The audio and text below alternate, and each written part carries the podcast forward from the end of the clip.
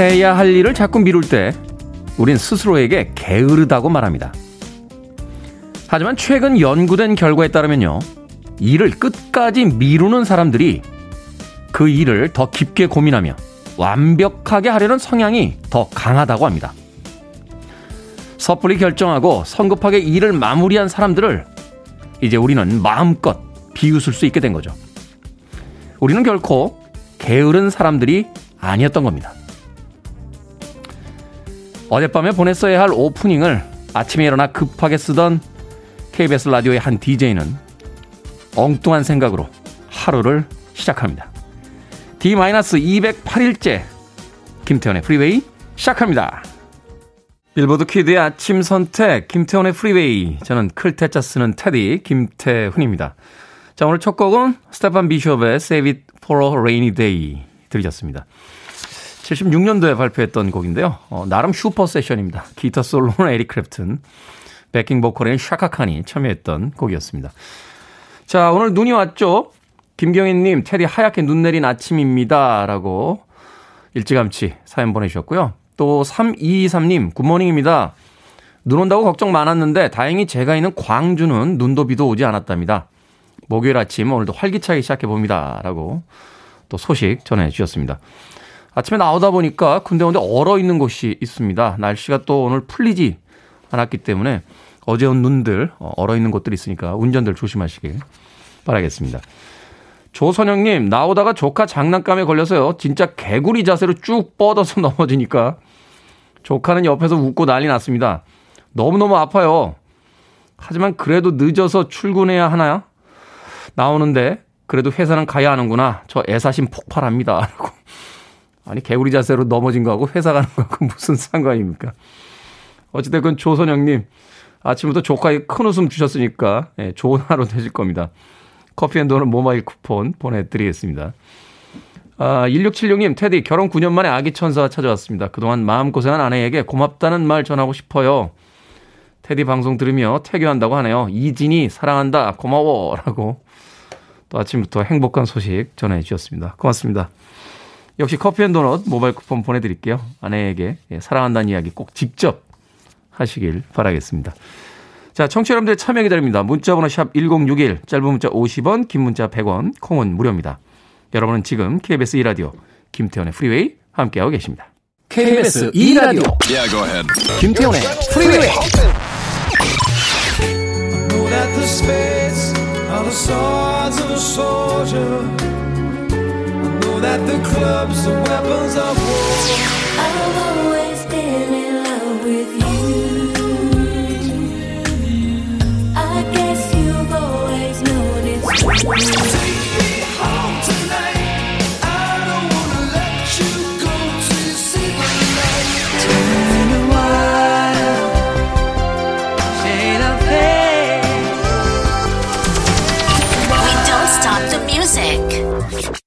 1983년도 오늘 2월 4일 날 세상을 떠난 카렌 카펜터.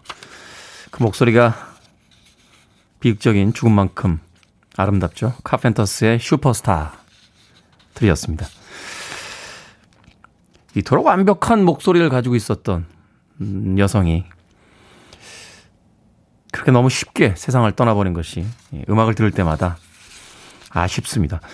아쉽기 때문에 또 남겨진 그 음악들이 더 아름답게 들리는 건 아닐까 음악을 들으며 혼자 생각에 빠져봤습니다. 카펜터스 슈퍼스타.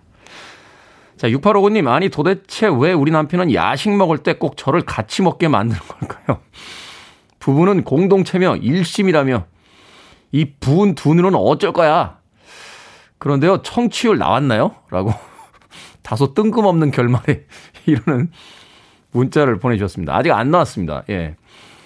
조사가 한 2주 전에 했죠. 어, 그러니까 아마 다음 주쯤 나오거나 명절이 지난 뒤에 나오지 않을까 하는 생각이 듭니다. 저도 잊어먹고 있었는데 6859님, 네. 그걸 또 기억하고 계시네요. 청취율 나오냐고. 글쎄요. 뭐, 지난 첫 번째 청취율 때는 반토막이 났었는데, 예, 이번 청취율은 좀 올라갈지 좀 기대를 해보도록 하겠습니다. 이재경님하고 박경숙님께서요. 테디, 클테짜 쓰고 후는 무슨 훈인가요? 지난번에 2월에 알려준다고 했잖아요. 오늘 알려주세요. 라고 하셨습니다. 아니, 그게 왜 궁금하죠? 제가 무슨 문자를 쓰는지가? 예. 네. 아직 2월이 많이 남았잖아요. 그죠? 예. 네. 오늘 2월 4일인데, 2월에 알려드린다고 제가 그랬어요? 어, 기억이 안 나는데. 한 입으로 두만 하는, 예. 제가 또 어릴 때부터 약속을 잘 안 지켰습니다. 아, 고민을 좀 해보겠습니다. 무슨 문자 쓰는지. 이것도 개인 정보인데, 예. 더군다나 저희 할머니가 장명수에서 돈 주고 지어오신 이름이에요. 쉽게 알려드리면 안 돼요. 예. 이재경님, 박형숙님. 아무튼 태자는 클태자 쓴다는 거 어, 아침마다 강조하고 있습니다. 어, 5637님, 설이 설설 다가오는데 설설 두려워지기 시작합니다. 올 설엔 뭐 하실 계획인가요? 테디님 이라고 문자 보내셨습니다.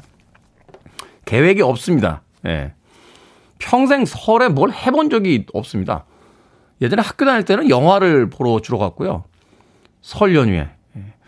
제 아버지 고향이 이북이라서요. 어, 설 때 어디 고향에 가본 적이 없습니다. 예전에는 고향에 있는 친구들이 참 부러웠어요. 그 저희 고모부가 생전에 예, 명절에 이렇게 고향 가시면 사촌들 쫓아서 남의 고향집에 가서 설 보내고 했습니다. 5637님. 고향이 있다는 건 참 좋죠. 어, 저는 태어난 곳이 서울이기 때문에 서울이 고향이긴 합니다만 예전에 다니던 학교, 어, 예전에 살았던 곳에 가보면 다 재개발이 되어 있어서요. 옛날에 어떤 추억이 간직되어 있는 공간이 없습니다. 우리 삶이 조금씩 삭막해지는 건 재개발이라는 이름 하에 우리들이 가지고 있는 추억의 공간들을 다 없애버리고 있기 때문은 아닐까 하는 생각이 듭니다. 5637님, 궁금증이 해소가 되셨는지 모르겠습니다. 1705님, 프리웨이 철야 근무 마치고 나왔는데 코로나 때문에 그런 건지 그만둔 24시간 식당이 다 문을 닫았습니다. 줄임배를 부여잡고 집으로 가야겠습니다. 1시간 더 운전해야 하는데 뭔가 신나는 음악을 틀어주세요. 하셨습니다. 이 음악이 신나는 음악은 아닙니다만 줄인 배를 부여잡고 집으로 가고 계신 1705님께는 맞춤 선곡이지 않을까 하는 생각이 드는군요. 에디먼입니다. Take me home tonight.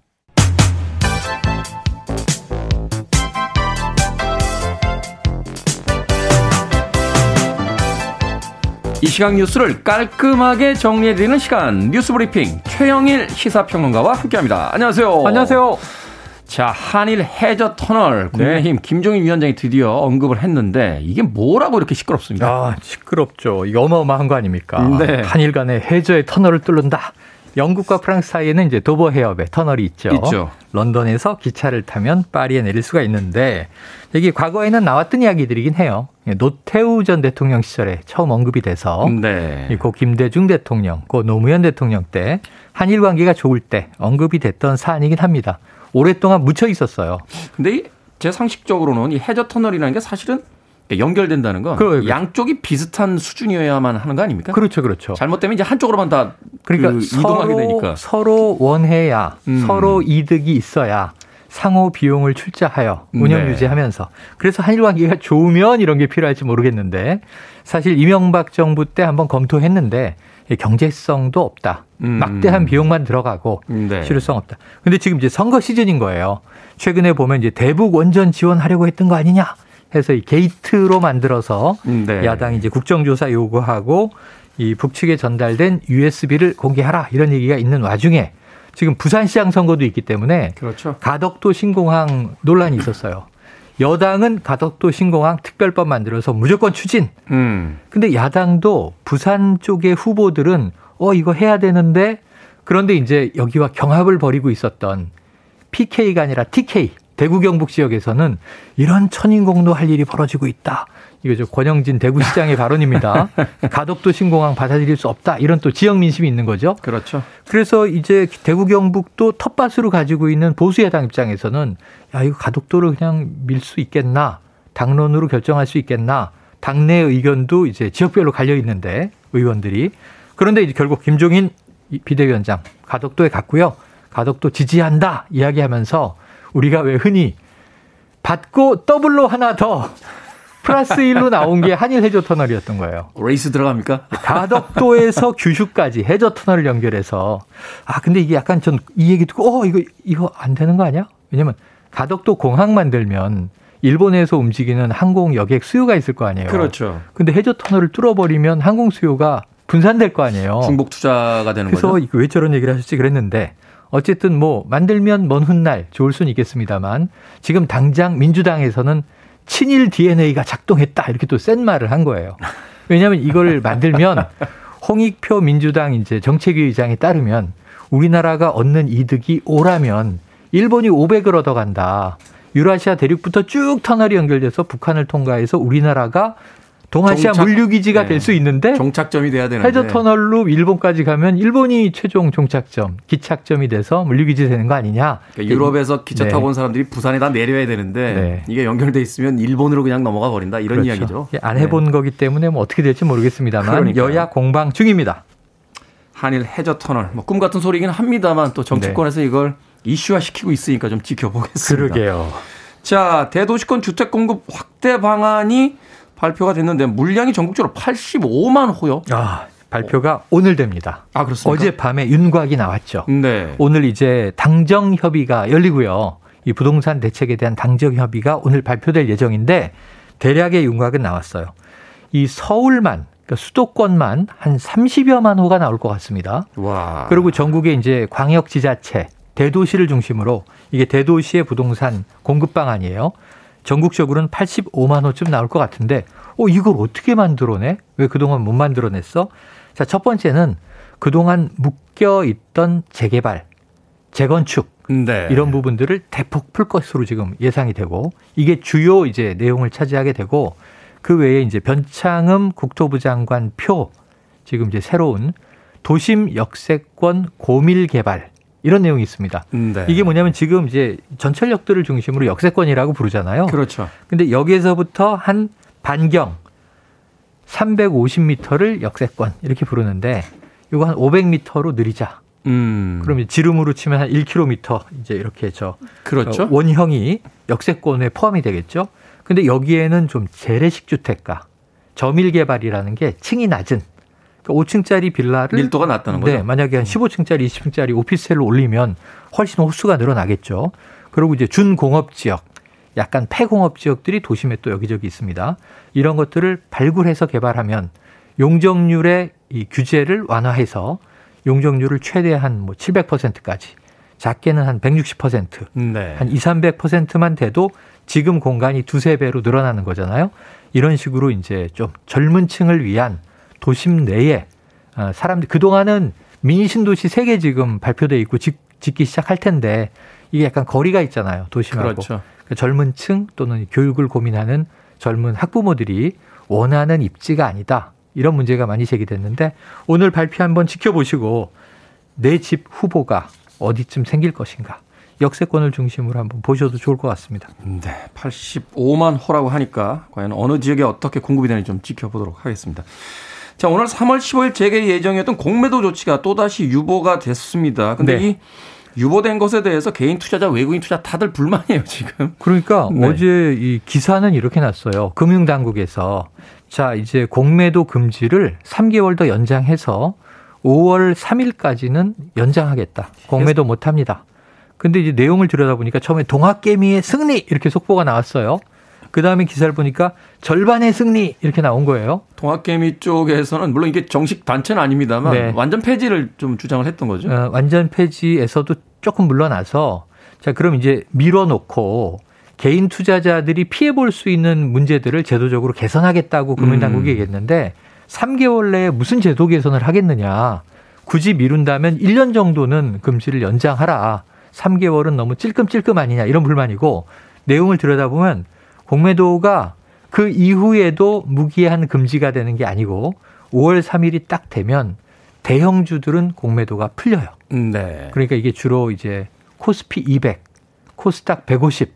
그러니까 이제 350여 개 회사에 대해서는 공매도 해도 돼. 풀어주겠다. 그럼 나머지 이제 2천여 개 상장 기업들은 중소형 이제 기업들은 공매도를 좀 보면서 풀자 이런 입장이에요.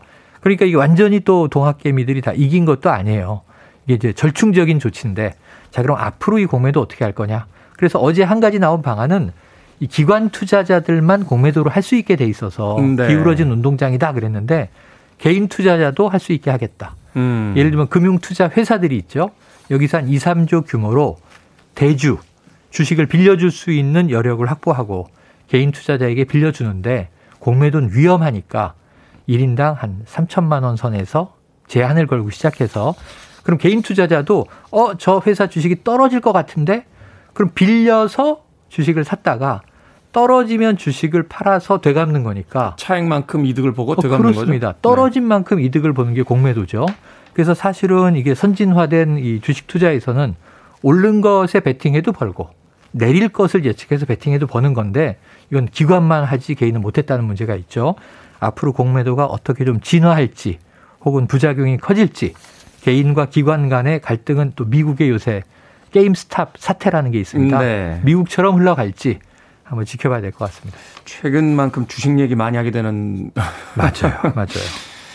시즌이 있었는지 네, 궁금해지기도 합니다. 자, 오늘의 아. 시사 엉뚱 퀴즈 어떤 문제입니까? 네, 여야의 참 엉뚱하게 튀어나온 한일 해저 터널 공방. 이게 지금 그렇게 중요한가? 무엇이 중헌디? 전 그런 생각을 해보는데요. 자, 터널 하니까 생각나는 시사 엉뚱 퀴즈입니다. 영화 이터널 선샤인. 네. 야, 이게 그걸 줄 몰랐어요. 기가 막힌 영화 이터널 선샤인의 주인공 조엘 역을 맡은 짐 캐리의 대표작을 맞춰주시면 됩니다.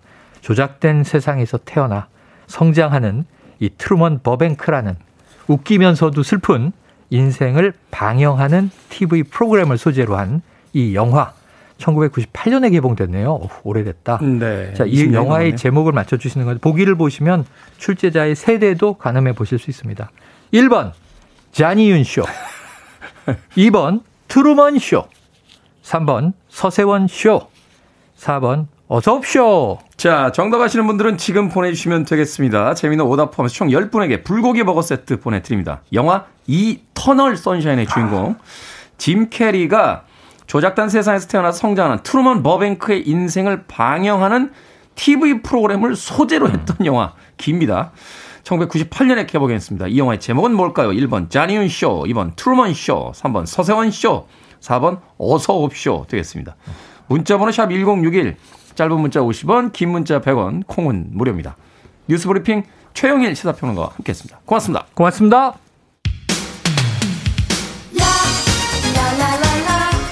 0358님께서요, 따님의 고등학교 졸업식 축하한다면서 신청하신 곡입니다. 알리사 밀라노, Look in my heart.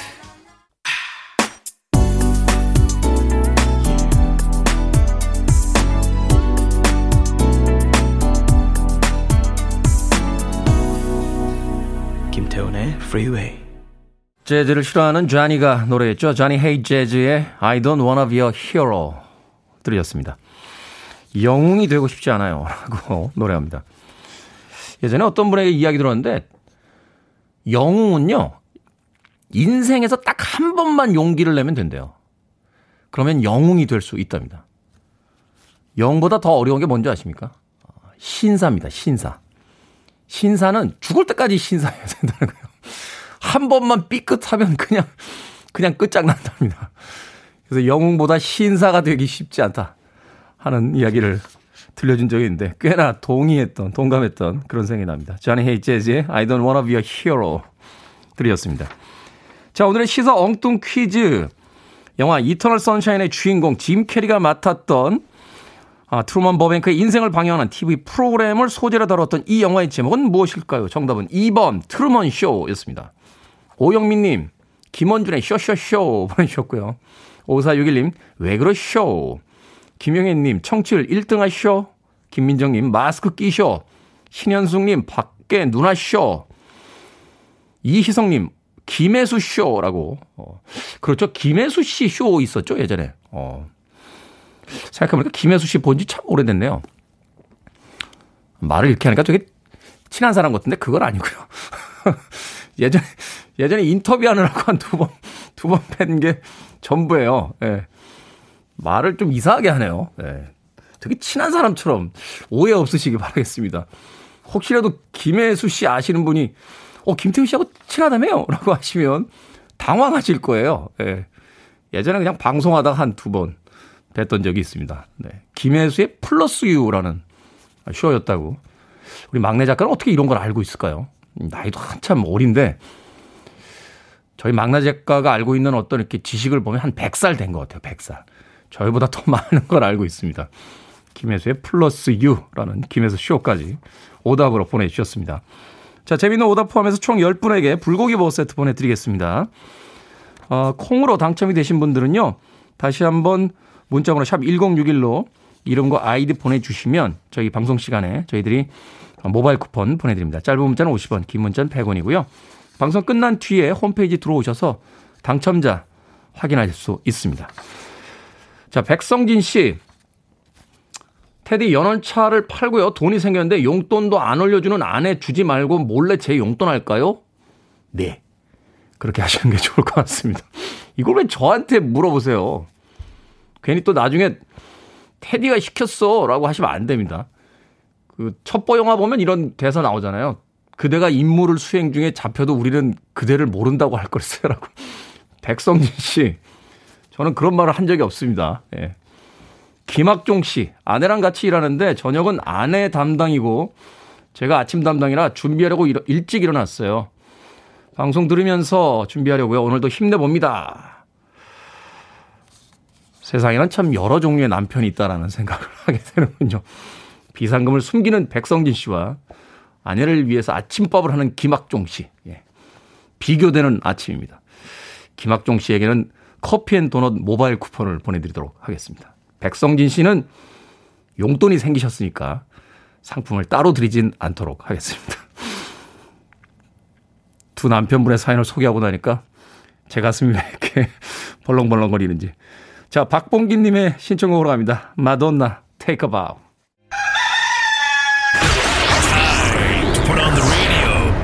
김태훈의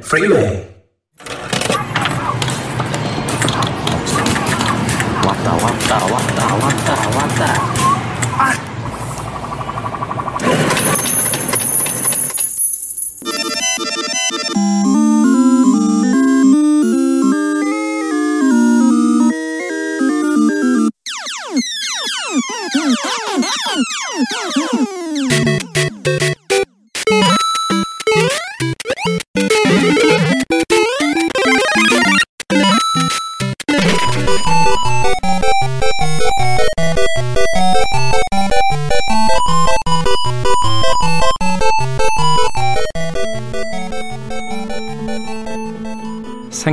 소리 sound of day.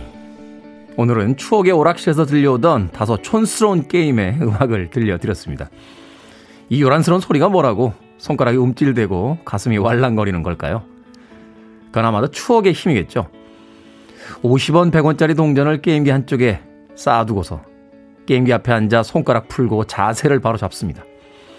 드디어 동전을 넣고 스타트 버튼을 누르는 동시에 세상 진지하게 최고의 집중력이 발휘됐죠.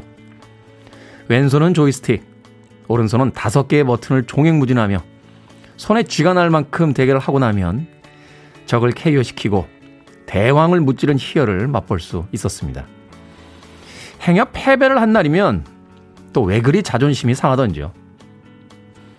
그런데 이제는 화려한 그래픽을 자랑하는 PC, 모바일 게임이 등장하고 억대 연봉 부럽지 않은 게이머들이 해외에서 승률을 올리는 시대가 되어버렸습니다. 투박한 추억의 오락실 게임은 사라지겠구나 예상했는데요. 오히려 그리워하는 이들 앞에 모바일 버전으로 부활을 한다라고 합니다. 심지어 오락실 게임기를 집에 들여놓거나 수집하는 키덜트까지 늘었죠. 한 심리학자는 그러더군요. 어느 시대나 레트로 열풍은 현재에서 채울 수 없는 것에 대한 갈망이다. 우리는 시간을 되돌릴 수 없다는 걸 잘 압니다. 그래서 돌아가고 싶은 그 시간을 장소, 음식, 음반, 책, 그 밖에 추억이 스민 무엇으로 대리만족하는 건 아닐까요? 오늘 아침, 여러분은 인생의 어떤 순간으로 돌아가고 싶으십니까?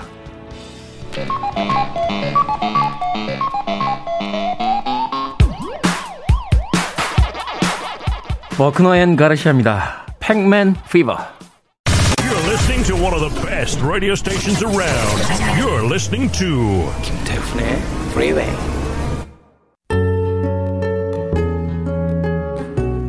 Billboard Kid의 아침 선택 KBS 2라디오 김태훈의 Freeway 함께하고 계십니다. 1부 끝곡은 박경숙님의 신청곡입니다. 스팅, Shape of My Heart. 2부에서 뵙겠습니다.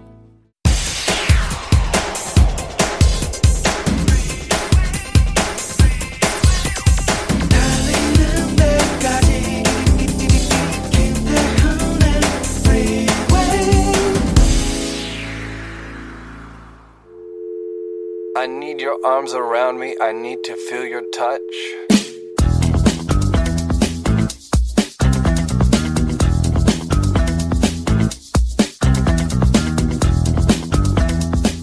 찰리 채플린이 남긴 네 가지 명언. 세상에 영원한 것은 없다. 나는 빗속을 걷는 것을 좋아한다. 아무도 내 눈물을 볼 수 없기 때문이다. 우리 삶에서 가장 의미 없는 날은 웃지 않은 날들이다. 세상에서 가장 훌륭한 의사는 6명이다. 태양, 휴식, 운동, 다이어트, 자존감, 그리고 친구들.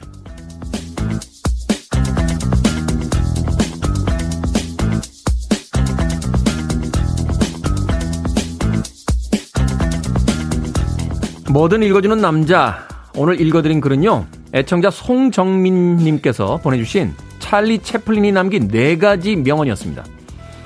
명언이란 단어 참 오랜만에 입에 담아보는데요.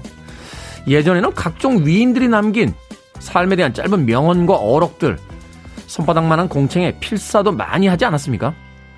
심지어는 영어로도 외웠던 기억이 납니다.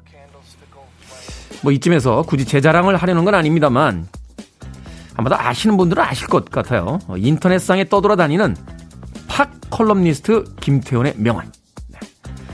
우리 작가가 아주 우연히 이걸 어떻게 찾았대? 아주 우연히 이런 거를 찾아왔습니다. 사랑을 할 땐 브레이크가 필요하다. 지금 내가 행복한지 이 사람 때문에 불행한지 멈춰서 체크해 볼 필요가 있다. 사랑의 효율성은 그것이 우리를 행복하게 만들어주는 것이다. 지금 들어도 정말 어마어마한 명언 아닙니까? 자, 이제 명언은 준비가 됐으니까 위인만 되면 됩니다. 위인이 언제 되냐? 1927년에 최초의 유성 영화가 등장했으니까 찰리 채플린의 모던 타임스가 상영되던 1936년엔 이미 대사를 사용할 수 있었습니다. 하지만 찰리 채플린은 여전히 무성 영화적인 영화 만들기를 고집을 했어요. 영화가 언어를 갖게 되면 영어를 이해하지 못하는 다른 사람들은 내 영화를 영원히 이해할 수 없게 될 것이다. 참 위대한 아티스트였죠. 음, 영화 감독과 영화 배우로는 알려져 있습니다만 영화 음악가로서는 모르시는 분들이 많은 것 같아요. 이 Smile이란 곡은 1936년에 개봉했던 채플린의 영화 Modern Times에 수록됐던 연주곡이었습니다. 바로 작곡가가 찰리 채플린이었죠. 1954년에 냇 킹 콜이 가사를 붙여서 어, 노래를 불렀고 또 이후에 많은 가수들이 이 Smile이라는 곡을 불렀습니다. 아마 기억에 가장 남는 음악 중에 하나가 마이클 잭슨이 불렀던 Smile이 아닐까 하는 생각이 드는데요. 생전에 마이클 잭슨이 가장 좋아했던 음악이라고 그래요. 그래서 그의 장례식장에서 그의 형이었던 저메인 잭슨이 자신의 동생이 가장 좋아했던 음악이다 하면서 이 음악을 자신의 동생의 송가로서 불렀던 그런 기억이 납니다. 냇 킹 콜의 Smile 이 곡으로 2부 시작했습니다. 저도 한때 명언 제조기였어요. 네. 수많은 명언들을 남겼죠. 어, 근데 명언만 말하면 위인이 되는 줄 알았는데 그게 아닙니다. 예, 나중에 보니까 말이야 누가 못하겠습니까? 어, 누구나 할 수 있죠. 근데 이제 그 사람이 위인이어야 그 말에 어떤 무게가 실리는 게 아닌가 하는 생각이 들었습니다. 예. 열심히 노력해 보겠습니다. 이번 생에서 과연 위인이 될 수 있을지 네, 망하지는 않았으면 좋겠다는 생각 해보게 됩니다. 자, 뭐든 읽어주는 남자, 일상의 재발견, 우리 하루를 꼼꼼하게 들여다봅니다. 여러분들 주변에 의미 있는 문구라면 뭐든지 읽어드릴 테니까 저에게 보내주시면 되겠습니다. 포털 사이트에 김태훈의 Freeway 검색하고 들어오셔서 청취자 참여라고 쓰여진 부분 누르시면요. 게시판이 나옵니다. 그, 게시, 그 게시판에 예, 올려주셔도 되고요. 또 문자나 콩을 통해서 어, 참여를 하실 땐 말머리 뭐든 달아서 보내주시면 되겠습니다. 문자는 샵 1061, 짧은 문자 50원, 긴 문자 100원, 콩은 무료입니다. 채택되신 송정민 씨께는 촉촉한 카스테라와 라떼 두 잔 모바일 쿠폰 보내드리겠습니다.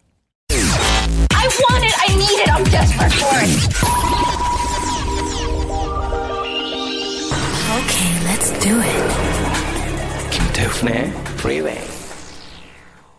0711님의 신청곡 셰어의 Walking in Memphis 예전 곡이었죠. 6291님의 신청곡 로버트 파머의 Bad Case of Loving You 들이었습니다. 음악 나가는 동안 청취자분들께서 왠지 교복 입고 달려야 될 것 같습니다. 라고 이야기하시는데 그렇죠. 지금 같은 교복이 아니라 옛날 교복이죠. 그 검정색 교복. 예. 딱 1년 입었어요, 저. 어, 중학교 1학년 때. 교복 자율화를 늦게 발표하는 바람에 1년 입었습니다. 1년. 1년은 예. 왜 입으라고 한 거예요? 어. 그때 뭐 여러 가지 이야기들이 있었어요. 그 늦게 발표해서 이미 교복이 다 만들어져 있어서 그 해에 안 입으면 교복 만드는 회사가 망할 수 있었기 때문에 뭐 1년은 입어야 된다 뭐 이런 이야기가 있었는데 정확한 이유는 모르겠습니다. 박경원 씨께서 어, 니가 가라 하와이라고 하셨는데 가사가 약간 그렇게 들리죠? Doctor Doctor 니가 가라 하와이 이렇게 들리나요? 로버트 파머 Bad Case of Loving You 영화 친구에 수록이 돼서 많은 분들이 좋아하셨던 음악이었습니다. 근데 사실 그 영화 속에서 이 곡이 나오는 장면은 약간 오게티 장면이 있어요. 그 달릴 때 보면 그 주인공들 위쪽으로 이렇게 아파트가 보입니다. 예. 이 영화의 그 배경이었던 시대에는 그 아파트가 없었대요. 예, 그런데 곽경택 감독님이 깜빡하신 모양이에요. 예, 촬영을 해왔는데 그 위에 아파트가 이렇게 보이죠. 교복 입고 달리고 있는데. 괜히 얘기했다. 예, 이런 얘기는 안 해도 되는데요. 그죠? 영화 그냥 재밌게 보시면 되는데 꼭 이런 초치는 소리를 해가지고 영화에 집중 못하고 이제 친구 보시면은 이 젊음이 약동하는 그 달리는 장면에서 아파트만 보일 거 아니에요. 야, 저기 아파트 있다 막 이러면서 돌아가고 싶네요. 1분 전으로. 예. 앞서 제가 1부에서 언제로 돌아가고 싶으십니까라고 청취자분들께 물어봤었는데 저는 1분 전으로 돌아가고 싶습니다. 괜한 얘기를 했다는 생각이 드는군요. 목골 시장님, 저는 45살의 늙은 나이에 미용사 자격증 따고 45살이 늙었나요?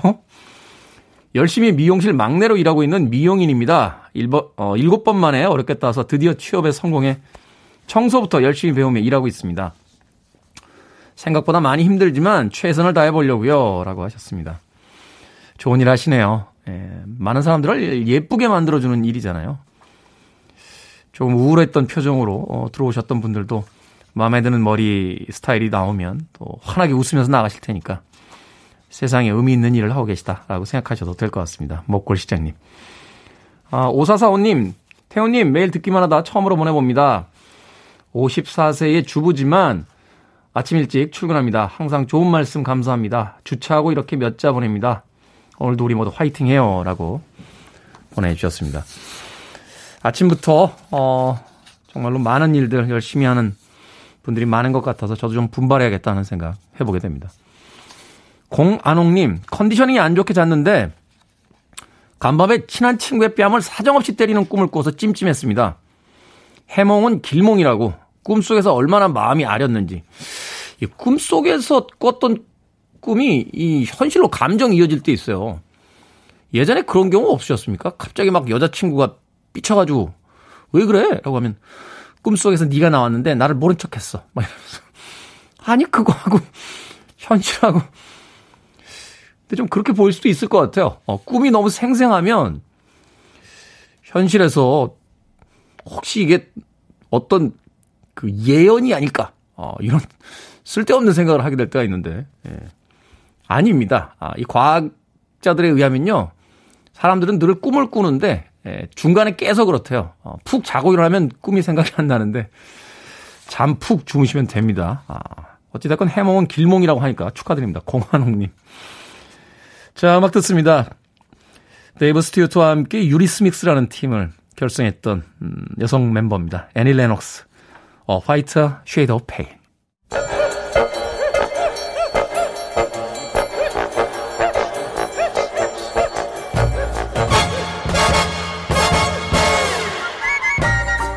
온라인 세상 속 촌철살인 해학과 위트가 돋보이는 댓글들을 골라봤습니다.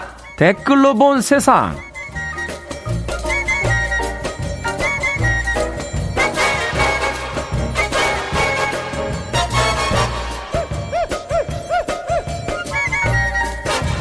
오늘 만나볼 첫 번째 세상. 기초의원 보궐선거 예비 후보에 등록한 한 청년 후보가 SNS에 배달원 폄하 발언을 올린 사실이 알려져 네티즌들의 공분을 사고 있습니다. 포구 때 치킨 시켜서 배달원 괴롭혀야지. 지난해 여름 유난히 길고도 지독했던 장마 기억하시죠? 그때 올린 글이랍니다. 여기에 달린 댓글들입니다. 야인님, 어머, 똑같이 응징해드려도 되나요? 댓글 올려서 우리 예비 후원님 괴롭혀야지. 점님, 인간이 짐승 같은 소리 하면 동물들도 기분 나빠합니다. 문득 궁금해지네요. 기초의원 보궐선거에는 왜 나오신 거예요? 이젠 가뜩이나 피곤한 국민들까지 괴롭히시려고요? 에이, 그러지 마세요.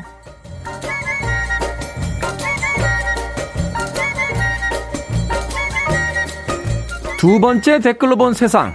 지난해 화재로 불에 타거나 곰팡이에 훼손되는 등 화폐 가치가 떨어진 손상화폐가 약 4조 7,644억 원에 달한 것으로 집계가 됐습니다. 낱장으로 길게 이으면 그 길이가 경부고속도로를 약 106회, 106번 왕복할 수 있는 길이랍니다. 어마어마하군요. 여기에 달린 댓글들입니다. 김유리님. 다들 현금 많이 갖고 계시네요. 저는 저금할 돈도 없는데. 지호 아빠님, 비트코인은 안 탑니다. 최근에 뉴스를 가득 채우고 있는 건 다 돈 얘기인 것 같아요. 부동산, 주식, 비트코인. 돈 없는 사람들 점점 더 우울해집니다. 오늘 점심은 돈가스나 먹어야겠다.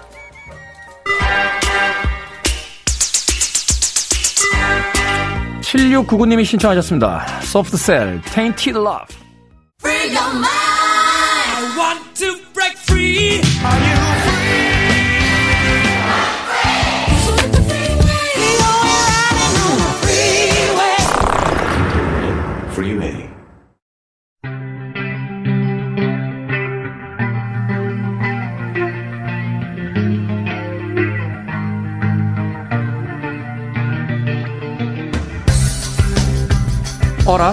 이거 어디서 봤더라? 오늘날 닮은 꼴 사건을 역사에서 찾아보는 시간입니다. 역사 대자뷰. 이 시간은 공간역사연구소 박광일 소장님 나오셨습니다. 안녕하세요. 안녕하세요. 잔나비님께서 소장님 어서 오세요. 반갑습니다. 인사 건네주셨습니다. 자, 오늘은 또 어떤 닮은 꼴 역사를 알아봅니까? 네, 앞에서 잠깐 그 말씀하실 때 그 나왔던 내용인데요. 네. 어, 코로나19 이전에도 굉장히 활성화가 되어 있었지만 코로나19 이후에 사실은 훨씬 더 많이 퍼졌던 것. 그리고 또 한편으로 이게 우리나라에만 있는 줄 알았는데 이제 다른 나라에서도 굉장히 많이 활성화되고 있다라는 것. 그 배달에 관련된 내용들을 좀 찾아보려고 합니다. 그래서 배달. 예, 역사 속에서도 배달은 있었을 것이다. 그리고 그렇다면은 그런 것들은 지금과 어떤 모습 과 비슷하고 어떤 모습은 좀 달랐는지 음. 그런 내용을 한번 찾아보려고 준비를 했습니다. 설마 그래서 우리가 배달의 민족은 아닌 거죠? 그렇지는 않습니다. 박달나무. 자, 배달하면 이제 떠올리게 되는 게 대표적인 게 음식인데. 네네네. 그럼 조선 시대도 음식을 배달을 했습니까? 그러니까 음식에 대한 배달 기록이 간간히 등장을 하는데 네. 아주 구체적으로 등장하는 것은 흥, 저기 흥미롭게도 이제 해장국입니다. 해장국이요? 네네네. 오. 그러니까 조선 후기, 그러니까 최후기인데요. 어, 당시에 이제 그 남한산성에서 끓여냈다라고 하는 해장국의 이름이 효종갱입니다. 효종갱. 효자가 이제 새벽 효자, 종자가 이제 쇠북 종자. 그러니까 네. 새벽 종이 칠 때 먹는 국. 아, 이게 국갱자입니까? 네네네. 아. 이제 요런 정도의 의미가 되는데요. 네. 어, 예전에 이제 조선시대 같은 경우는 밤에 이제 문을 닫고 또 새벽에 성문을 열거든요. 그렇죠. 그때 네네네. 이제 성문을 열 때 이게 이제 배달이 돼서 효종갱이다라는 이름을 붙게 된 겁니다. 아, 그러니까 이제 사대문이 닫혀 있다가 열릴 때 딱 배달이 가니까. 그렇죠. 아, 그렇군요. 근데 이제 끓이는 거는 조금 멀리서 끓여서 가져오는데 이제 그 당시 이제 광주 읍내 지금은 남한산성 안이 되는데요. 그 안에서 이제 이 효종갱이라고 하는 국을 끓이는데 재료가 뭐 배추 속이라든지 그 다음에 이제 뭐 콩나물, 표고, 갈비, 전복 이런 걸 토장에 넣어서 아. 끓여내는 겁니다. 그래서 밤새도록 거의 고우다시피 해갖고 이제 이걸 끓여내면은 그걸 이제 새벽녘에 이제 저쪽에 도착할 시간을 염두에 두고 항아리에 싸서 또 누비 이불로 쌉니다. 네. 그리고 나서 이제 지게에 들고 이제 그 재상집 어떤 술판이 벌어졌거나 미리 주문을 한 집에 가면은 이제 그걸 배달을 하면은 이제 먹게 되는데 기록에 따르면은 이제 그 효종갱이 도착을 했을 때 아직도 따뜻하다. 그래서 지난밤에 이제 먹었던 술이라든지 이런 것들 숙취 해소에 꽤 도움이 되었다. 이런 기록이 남아 있습니다. 고무적인데요. 어, 조선 시대에도 해장국을 배달했다. 아마 이게 밤새도록 술을 드시다 보니까 새벽에 뭔가 이렇게 뜨뜻한 국물을 먹는 것 이런 것들이 아마 이제 그런 어떤 필요를 어, 수요를 만들어내지 않았나라는 생각이 듭니다. 그런데 여기서 이제 배추 속대, 콩나물, 표고, 갈비, 전복 이거를 이제 토장이 끓였다라는 걸 보니까 양반들 음식 아닙니까? 굉장히 비싼 음식이었고요. 네. 어 그리고 이제 저도 이제 프로그램 때문에 한번 먹어본 적이 있었는데 어 아주 고급스러운 맛은 납니다. 근데 요즘 해장국에 비해서는 확실히 좀 부드러운 느낌이 네. 나기는 하더라고요. 그렇죠. 사실은 해장국에 뭐 많이 들어가면 오히려 부대 끼게 되는 경우도 있더라고요. 그런 부분도 있는 것 같고요. 소장님은 제일 좋아하는 해장국이 어떤 해장국이시죠? 그냥 매콤한 거, 뭐 선지, 뭐 선지. 이런 거. 네. 아, 저는 콩나물. 자, 그러면 그 배달을 해야 되잖아요. 네네네네. 배달하는 게 라이더들이 있을 거 아닙니까? 조선시대에도. 이게 그러니까 언제부터 나타난 겁니까? 아마 조선시대는 이제 그 식당에 소속되어 있었던 아랫사람들이 이제 배달을 했을 것 같은데요. 네. 어, 전문적으로 이제 배달 음식이 등장을 한 건 언제냐 이런 것들에 대한 기록들을 찾아보면은 1900년도 정도에는 시작이 됐던 것 같습니다. 특히 이제 지금으로도 한 100년 전인 한 1920년 정도에 네. 식당들 광고에 흥미로운 부분들이 나오는데 이제 우리 식당에 음식을 배달을 한다. 어. 이런 것들이 있고요. 그럼 우린 100년 전부터 이거 배달을 한 거네요? 그렇죠. 훨씬 더 되게? 네네. 오. 그래서 이제 그 1920년대에 그 있었던 식당들이 지금도 서울에 몇 군데가 있거든요.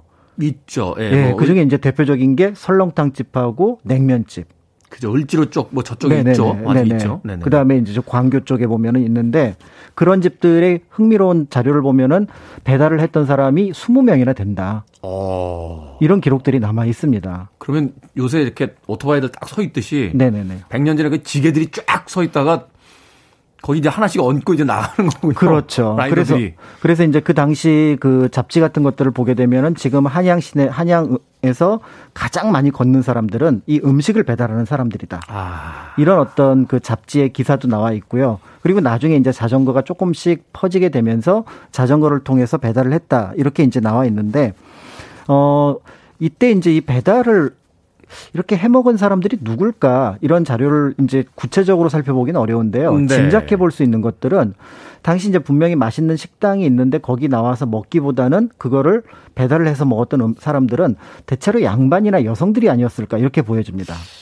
그렇겠네요. 일단은 배달을 시켜 먹을 수 있다는 건 이제 돈이 좀 있다는 거고. 그렇죠. 그다음에 이제 여성들 같은 경우는 아무래도 당시만 해도 이제 집밥 출입이 용이하지가 않았으니까. 맞습니다. 아. 그래서 실제로 당시에 설렁탕이나 그다음에 냉면이 이른바 굉장히 떠오르는 음식이었어요. 어, 배달기에 떠오르는 음식, 설렁탕과 냉면. 그렇죠. 그러니까 어. 보통 집에서는 만들어 먹기 굉장히 불편하고. 그렇죠. 오래 고, 구워야 되고 뭐, 뭐 이렇게 고아야 되고 막 이러니까. 그렇죠. 네. 그런데 이제 그게 맛있다는 소문은 굉장히 퍼졌고 그래서 서울의 평양 같은 경우는 냉면집이 굉장히 많이 늘어나서 실제로 냉면집 같은 경우는 아예 배달 조합 그러니까 그 라이더들의 조합이 만들어져 있을 정도였으니까 오. 1920년대 이 배달 문화가 어땠는지를 짐작해 볼 수가 있는 거죠. 야, 그러니까 이 초기에는 그 음식점에서 이제 종업원들이 배달을 하다가 네네. 나중에 이제 1920년대 정도 되면 이 배달하는 사람들이 아예 모임이 있어서 네. 그때 때 필요할 때 이제 불러다 쓸 수 있게 되는 이런 일제 형태가 됐다는 거군요. 그렇죠. 대단한데요? 이제 그런 어떤 모습들을 보게 되면은 역시 우리가 배달은 참 오래전부터 어, 해왔다라고 하는데 제가 보기엔 전 세계에서 원조가 아닐까 그런데 이제 이 배달의 역사에 이제 결정적인 영향을 끼친 게 1960년대. 1960년대. 예, 이른바 이제 중화 요리, 중국 요리의 그렇죠. 배달이 이제 한국의 음식 문화를 크게 바꾸게 되는 거죠. 역시 배달은 짜장면 짬뽕 아니겠습니까? 그렇죠. 어. 그러니까 이제 당시에 혼분식 장려가 이루어지게 되면서 그 분식에 대한 수요가 이제 늘어나게 되고 그런 과정 속에서 한편으로 이제 거의 최초로 외식 문화가 등장을 하게 됩니다. 외식 문화. 그렇죠. 이제 집에서 음식을 해 먹는 것이 아니라 밖에서 좀 가끔 특별한 날은 사 먹자. 음. 근데 그 사 먹는 음식이 저렴하면서도 맛이 있었지만 또 분식으로 되어 있는 짜장면과 짬뽕 같은 것들. 음, 네. 이제 이런 것들이었고 거기에 이제 결정적인 영향을 끼쳤던 게 그 쇠로 된 가방. 쇠로 된 가방, 그 배달용 가방. 그렇죠. 아. 그 전에는 그게 나무였었는데 이게 등장을 하게 되면서 효율성도 높아지고 하면서 아. 결국은 배달하는 쪽도 편해지고 그다음에 그거를 먹고 자는 사람들도 어떻게 보면 깔끔한 느낌으로 음식을 배달을 받게 되면서 그러면서 이제 1960년대의 배달 문화, 특히 음식 문화 이런 것들이 이제 한국에서 크게 어떻게 보면은 이제 자리를 잡았다. 이렇게 보고 있습니다. 그러네요. 이게 나무로 배달했을 때는 이게 무거웠을 거 아닙니까? 네. 그리고 이제 위생의 문제도 있고요. 아, 그렇죠. 그게 네네. 이제 쇠로 만들어지니까 가벼우면서도 네. 내구성도 좋고 또 말하자면 이제 위생 관리하기도 편해지니까 그렇죠. 1960년대에 바로 이렇게 퍼져나갔다. 네네. 근데 하나 궁금한 게 있어서요. 네네. 중국집 음식은 뭐 한국화되긴 했지만 중국 음식이잖아요. 네네네. 거기서 왜 단무지를 먹는 겁니까? 저도 그게 미스터리한 부분이어서 늘 연구하고 싶은 부분이 있는데 네.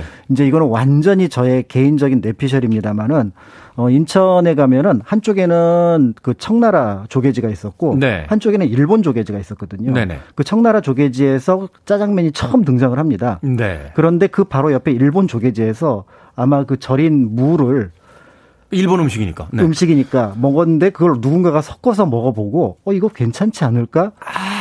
라는 게 저의 뇌피셜입니다. 이거는 아무런 근거가 없으니까 아, 그러니까 일본 조개지에서 청나라 짜장면을 먹다가 야, 뭐 밑반찬 할 거 없어? 해서 단무지를 먹어봤더니 아, 스고이 돼가지고 기름기가 있으니까 그 기름기를 더 덜어주는 그게 딱 길 하나를 놓고 사이에 있거든요. 어. 어, 소장님, 박수 쳐드립니다.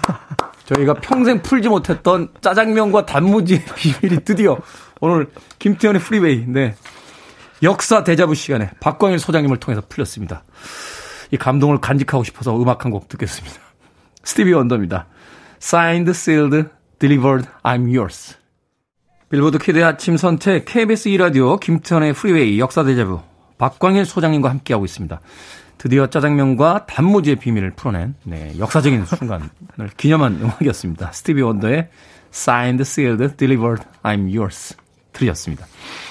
자, 요즘은 모바일 앱으로 이제 뭐 배달도 시키고 장보기도 척척 하는데 과거의 배달 주문 또 궁금하거든요. 어떤 배달이 있었습니까? 음식 위에도 뭐 여러 가지가 있었을 것 같은데요. 네네. 그런데 이제 그 예전에 이제 사실은 이제 조선시대로 조금 더 들어가게 되면은 사실은 경제 자체가 배달 경제라고 할 수가 있습니다. 음, 네. 그러니까 지금 우리가 그 뭐 물건을 구한다거나 하기 위해서 이제 시장을 많이 가는데 이제 1830년대 기준으로 보면은 전국에 이제 5일장이 한 1000개 정도 늘어서 굉장히 상업이 활성화됐다라고 얘기를 하지만 거꾸로 생각을 해 보면은 그 날에 있었던 시장은 200개밖에 안 되는 거예요. 조선 아. 팔도에. 그러네요. 천 개니까 5일장이니까 이제 돌아가면서 하니까. 그렇죠. 월화수목금 이렇게 5일씩으로 돌아가면서 할 테니까. 그러니까 실제로 양반들이나 이런 사람들이 거기서 물건을 구했을 가능성은 생각보다 많지 않았던 거고요. 사람들이 많이 몰렸을 거고 또 몇 개밖에 없었을 거고. 그렇죠. 네. 그런 면에서 이제 그 당시 양반들의 가계 경제, 특히 필요한 물건들을 어떻게 구했을까라는 것들이 이제 역사의 중요한 어떤 연구 대상인데 네. 그런 그 자료를 아주 충분하게 제공하는 것 중에 하나가 유이춘이라는 분이 썼던 미암일기입니다. 이분이 굉장히 가계부를 꼼꼼하게 쓰셨어요. 어. 그래서 그 가계부 내용들을 쫙 들여다 보니까 흥미로운 게 있는 게 이제 추수할 때쯤 돼서 이제 1년 그 예산을 세웁니다. 네. 그 예산을 세우는데 그 예산에 대한 내용들을 살펴보니까 한 60% 정도가 지인하고 친척에게 받은 선물이에요. 세도 가셨나요? 그렇지 않습니다. 아, 일반적인 양반이에요. 일반적인 양반인데. 네네. 그러니까 우리가 알고 있는 것처럼 예를 들어서 친척이 예를 들어서 영광 어디 산다. 그럼 굴비를 받는 거고요. 아, 그러니까 말하자면 이제 약간 그이 네트워크가 네트워크가 있는 거군요. 그렇죠. 어, 어, 사람들한테. 그래서 또 지인분이 예를 들어 봉화 어디에 산다 그러면 버섯을 받는 거고. 음. 대신 이제 버섯을 받았으면은 이분이 어디에 살면은 거기에 해당하는 특산물이나 쌀을 보내드리는. 또 보내주고. 네. 어. 그러니까 이제 이런 방식의 경제가 어 미암 일기를 기준으로 해서 그 집안으로만 보면은 전체 60%에 해당합니다. 음. 그러니까 집에서 필요한 물건의 60%를 선물로 받았다. 이 얘기는 배달을 했다는 얘기네. 택배를 통해서 받았다라는 거죠. 택배. 네. 그러면 지금의 택배 기사님들하고 비슷한가요? 그때 선물 배달해 주시던 분들이? 이제 그때는 주로 집안에서 일을 하던 아랫사람들을 이제 시켜서 배달을 했고요. 음. 그래서 이제 그 모 드라마에서도 등장을 했는데 물, 어떤 물건을 배달해서 갔다가 올 때 빈손으로 안 오잖아요. 그렇죠. 그러면 이제 다시 거기서 뭘또 들고 들고 오고. 오고. 어. 이런 것들이 이제 반복이 되는 과정 속에서 배달을 했고 이게 너무나 익숙해서 사실은 뭐 어느 날 가서 물고기를 잡았는데 세 마리를 잡았는데 한 마리는 내가 먹고 두 마리는 친구들한테 줘야지. 이런 일들이 아주 빈번하게 벌어졌었습니다. 음. 그러니까 우리가 알고 있는 어 전근대 경제의 어떤 한 부분을 배달이라는 아이템을 가지고 적용을 시켜 보면은 흥미로운 관점. 그래서 사실은 전근대는 거의 대부분 세금도 배달로 냈잖아요. 아 그래요? 아니 실제 물건을 올려야 되니까. 아 그렇죠. 그뭐 네. 그때 뭐 돈으로 다 올리지 못하고 그렇죠. 진상품이라든지 뭐 그러니까요. 지역 특산물로 올렸으니까. 그렇죠. 아. 그게 돈 가치를 하던 것도 쌀이었으니 그것조차도 배달이었던 거죠. 정말 유통의 민족이군요. 어, 이런 어마어마한 역사가 있었는지 왜 우리는 학교 다닐 때 역사 시간에 이런 건 안 가르쳐 주고 저 이상한 것만 자꾸 무슨 행정부서 외우라는 것만 자꾸 시, 시험만 안 보면은 굉장히 재밌게 배울 수 있는 게 역사죠. 이거 하나 더 여쭤보고 싶습니다. 배달하면 앞서서 이제 음식으로 이야기하면 이제 짜장면 짬뽕의 배달이 네. 제일 기억에 남아 있고 그거 이외에 또 다른 배달이 뭐가 있을까를 생각해보면 저희 지금도 뭐 하긴 합니다만 저희 어린 시절에는 거의 신문을 봤잖아요. 그렇죠. 신문 배달. 네네. 그러니까 지금 카페나 이렇게 패스트푸드에서 아르바이트하는 젊은이들처럼 저희 이제 어린 시절에는 아르바이트를 시작하다 보면 첫 번째가 신문 배달이거든요. 네, 제 친구들도 여럿 있었고요. 네, 이건 네. 언제부터 시작이 된 겁니까? 어, 이건 역시 이제 그 고려 또는 이제 조선으로 볼 수가 있는데요. 당시 이제 정부에서는 각각의 이제 왕의 어떤 교지라든지 각 지역에서 올라온 어떤 여러 가지 상소문, 정책, 토론 내용 이런 것들을 관보로 냅니다. 관보. 이걸 관보로 내는데 이제 처음에는 뭐 춘추 예문관에서 냈다가 나중에는 이제 승정원에서 내게 되는데요. 이걸 매일 발행을 해요. 음. 매일 발행을 하는데 그 관보 내용이 양반들한테는 굉장히 중요하거든요. 그렇죠. 이제 고급 정보고 이제 자기들의 어떤 하는 그렇죠. 행위에 대해서 이제 인포메이션이 되니까. 그러니까요. 네. 그런 면에서 이제 이거를 하는데 문제는 이제 이 부분을 이제 정부에서 인쇄를 할 수 있는데도 인쇄를 안 하고 하나하나 척 필사를 합니다. 그러니까 제한된 사람에게만 이거를 어 제공을 하겠다. 이런 얘기를 갖게 되는 거고요. 네. 그럼에도 불구하고 이제 서울 또 이제 지방 같은 경우는 5일치씩 이제 묶어서 배달을 하게 되는데 이 조보 또는 이제 이거를 관보의 어떤 형식인데 요거를 베끼는 사람들을 기별설이라 그러고요. 네. 그거를 옮겨서 가져가는 배달하는 사람을 기별군사라 그럽니다. 기별군사. 그래서 이 조보 자체의 별명이 기별이에요. 아, 기별, 기별. 기별이 어떤 놈인지 좀 알겠네요, 이제. 그래서 네. 보통 예전에 어르신들이 기별이 왔냐?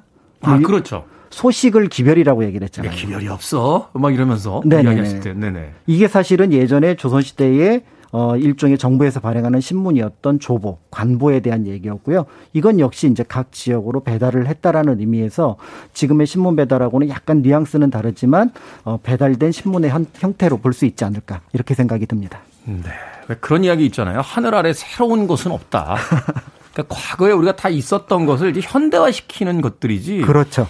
원시 공산 사회에서 이제 시작이 돼서 이제 뭐 봉건주의로 가고 막 이러는 그 과정 속에서 그러니까 우리의 어, 어, 기본적인 어떤 생활의 패턴, 삶의 방식들은 다 완성이 된 거고. 네. 그걸 좀 더 고도화시키느냐, 현대화시키느냐. 이것이 이제 문제일 뿐이다. 네. 하는 생각을 해보게 되네요. 그러니까요. 역사 속엔 정말 다 있네요. 어, 뭐좀 찾아보면은 비슷한 게 많이 있는 것 같아요. 개인적으로 궁금한 건 제가 따로 여쭤보도록 네. 자, 역사 대자뷰. 오늘은 역사 속 배달 서비스에 대해서 살펴봤습니다. 공간 역사 연구소 박광희 소장님과 함께 했습니다. 고맙습니다. 감사합니다.